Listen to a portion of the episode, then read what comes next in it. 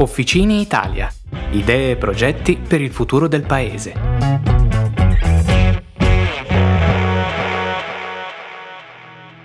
Ciao, siamo all'episodio 1 del podcast di Officina Italia con Chiara Gugliotto. Ciao a tutti.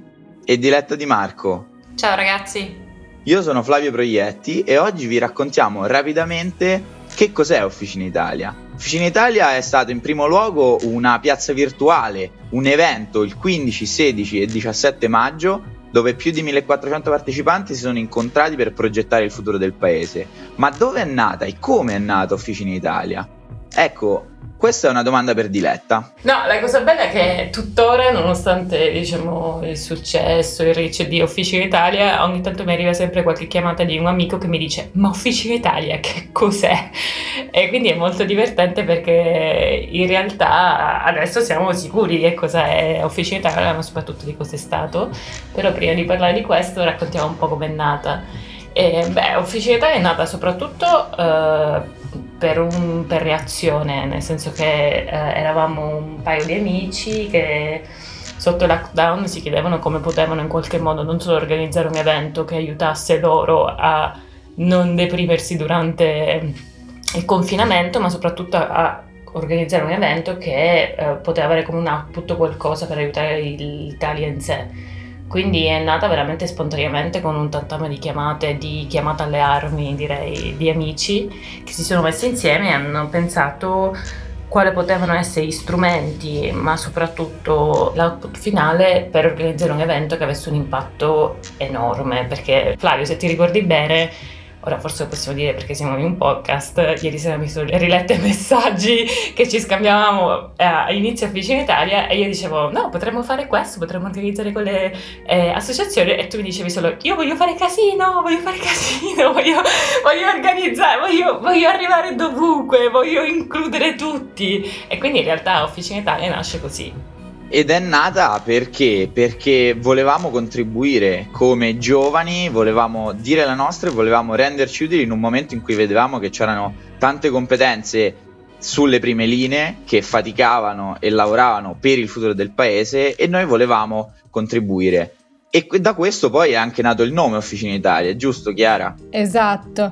Dopo diversi dibattiti riguardo al nome legati al futuro, al tema fucine, officine, siamo arrivati a Officina Italia. Per noi è importante il fatto che sia un nome al plurale, perché pensiamo ci sia bisogno di diverse prospettive, diversi background e, e diversi cantieri di lavoro su cui eh, sviluppare le visioni del, del, nostro paese. Possiamo dirlo, possiamo dire alcuni altri nomi che erano usciti o, so, sarebbero... no, non si può dire, vabbè.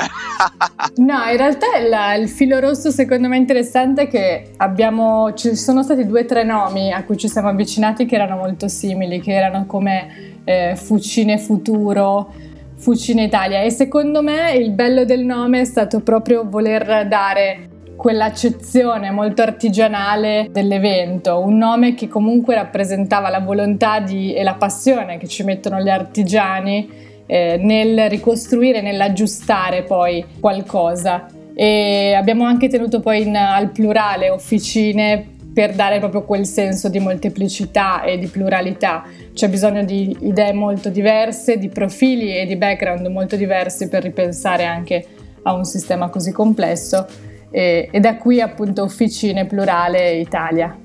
E ci piace anche l'idea molto concreta e reale collegata alla nostra tradizione manifatturiera del paese. Tipo in questi momenti in cui dicevamo ma che cosa, cioè dobbiamo fare qualcosa, cosa facciamo? Che è uscita la, l'idea della piazza virtuale, no? Che il concetto di spazio comune che replica le piazze reali dove quindi tu entri, ci sono tante cose diverse, ci sono tante persone che tu incontri in momenti diversi e con cui interagisci, questa cosa secondo me eh, ancora non riesco a spiegarla, però mi piace da morire. E per quanto riguarda invece i temi e i valori fondanti, Beh, per quanto riguarda i valori fondanti, direi che sostenibilità, innovazione e inclusività sono un po' il fil rouge che ci ha accompagnato durante tutto il percorso di creazione e design dell'evento, ma che hanno fatto un po' anche da sfondo alle tre challenge che abbiamo disegnato, che sono appunto quelle di talento, network e bellezza. Esatto, Diletta. Le tre macro aree sono state scelte perché eh, diciamo, tre vere aree di forza del nostro paese e su cui fare leva per la ripartenza dell'Italia in questo momento di grande trasformazione. Sono altresì tre aree che sono state fortemente colpite da questo momento difficile di ricostruzione. Macro temi che fossero trasversali e che fossero tre officine parallele, nel senso intese come tre laboratori di costruzione e trasformazione in cui noi non abbiamo mai avuto nemmeno l'ambizione di creare qualcosa dal nulla, ma di lavorare sul contesto e la ricchezza già presente nel framework d'Italia e di dare la nostra voce, comunque una voce che molto spesso non è ascoltata perché non esiste appunto un luogo di dialogo in cui comunque i ragazzi al di là diciamo della parte politica che non è quello che noi vogliamo fare eh, possano dare i loro input e, e dare un, diciamo, un'idea e regalare un'idea al sistema paese.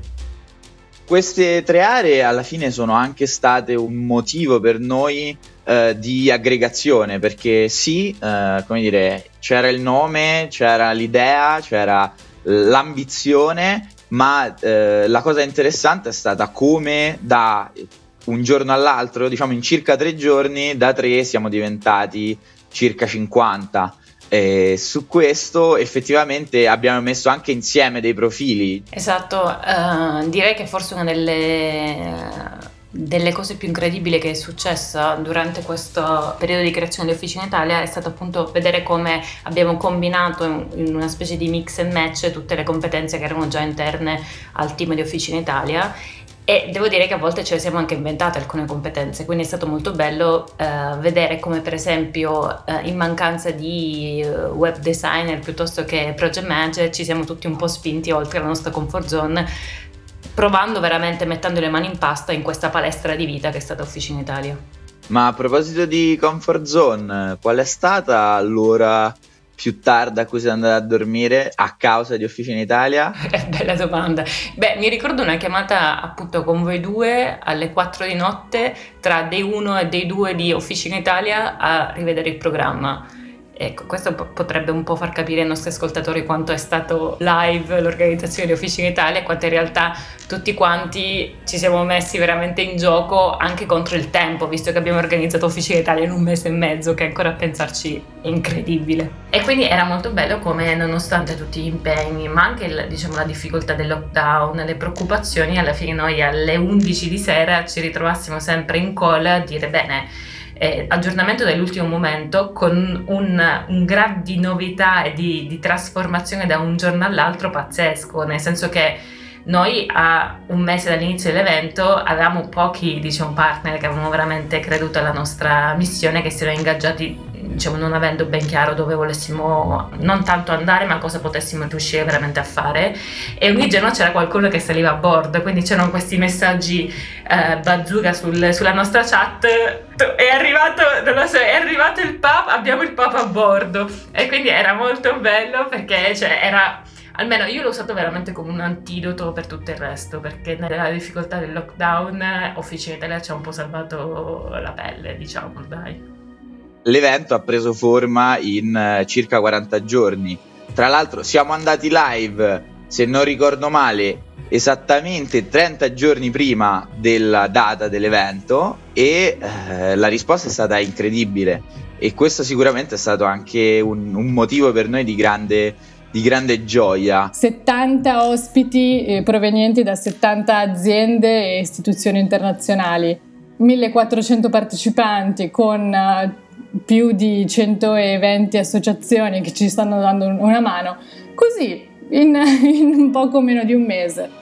Una palestra in cui nello stesso momento devi imparare a fare tutto quello che ti hanno insegnato magari durante l'università e lo devi fare in maniera super professionale e eh, densa perché? Perché ci siamo ritrovati dall'oggi al domani a parlare con amministratori delegati, a dover magari fare kit stampa per eh, le agenzie stampa nazionali, ci siamo dovuti anche a un certo punto uh, interfacciare con alcune difficoltà perché è vero che è andato tutto bene ed è stato bellissimo però uh, non è sempre stato tutto rose e fiori. A volte abbiamo anche dovuto come dice Flavio spegnere alcuni fuochi Una cosa particolarmente divertente è stata come eh, l'organizzazione poi di tutto l'evento sia avvenuto. Molte decisioni sono state prese sul momento, non c'è stato tempo di fare una grande pianificazione e da qui è nato un po' il nostro nome di, di essere 50 pirati.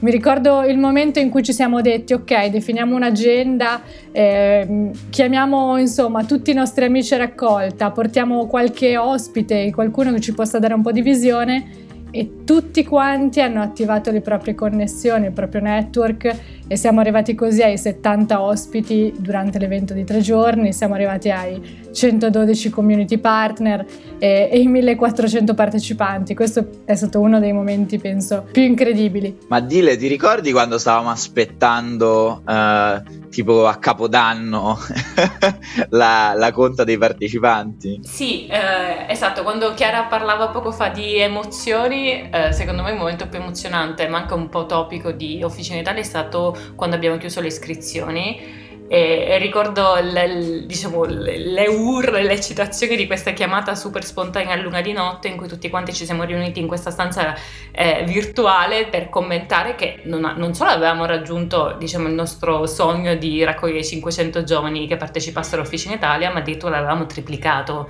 perché quella sera a un certo punto di secondo in secondo continuavano a salire le iscrizioni e, e, ricordo questa sensazione un po' di paura di avere una grande responsabilità, però contemporaneamente proprio la felicità di aver creduto in un sogno quasi impossibile inizialmente e poi averlo realizzato e aver portato a bordo così tante persone che alla fine condividevano con noi questa esigenza di confronto. Eh, io tornerei sulla metafora dei pirati perché mi ha fatto venire in mente, Chiara, sì, non solo 50 pirati, ma tra l'altro pirati su fusi orari non proprio gli stessi. E questa cosa da gestire è stata, direi, difficile ma divertente, con sveglia alle 3 di notte, riunioni all'alba, ma soprattutto un sacco di lavoro per far funzionare bene le riunioni, perché immaginatevi che 50 persone in una chiamata virtuale, peraltro, non è proprio una cosa semplice. A questo proposito, però, dobbiamo parlare dei quattro team che sono stati, diciamo, i pilastri su cui abbiamo lavorato. Esatto. Ci siamo subito divisi, in realtà in modo abbastanza efficiente, in quattro team principali.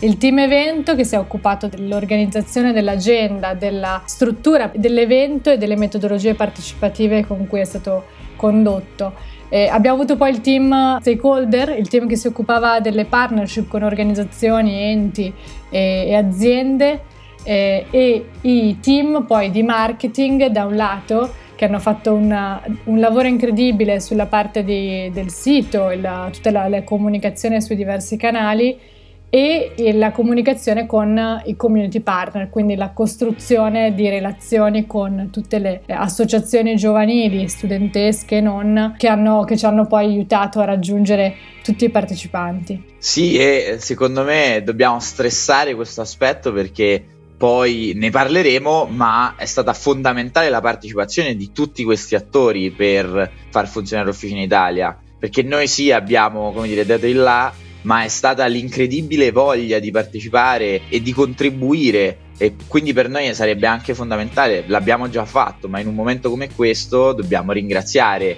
le associazioni che ci hanno creduto, i ragazzi delle associazioni che ci hanno creduto, le varie aziende e istituzioni che hanno creduto in Officina Italia e sì, di nuovo il team che tra l'altro mi è venuto in mente proprio adesso, forse non tutti lo sanno, ma Officina Italia non ha sponsor, non ha nessuno che supporta. Abbiamo un grande partner che è Cisco che ci ha dato la possibilità di lavorare sulla loro piattaforma, ma per il resto siamo appunto 50 pirati.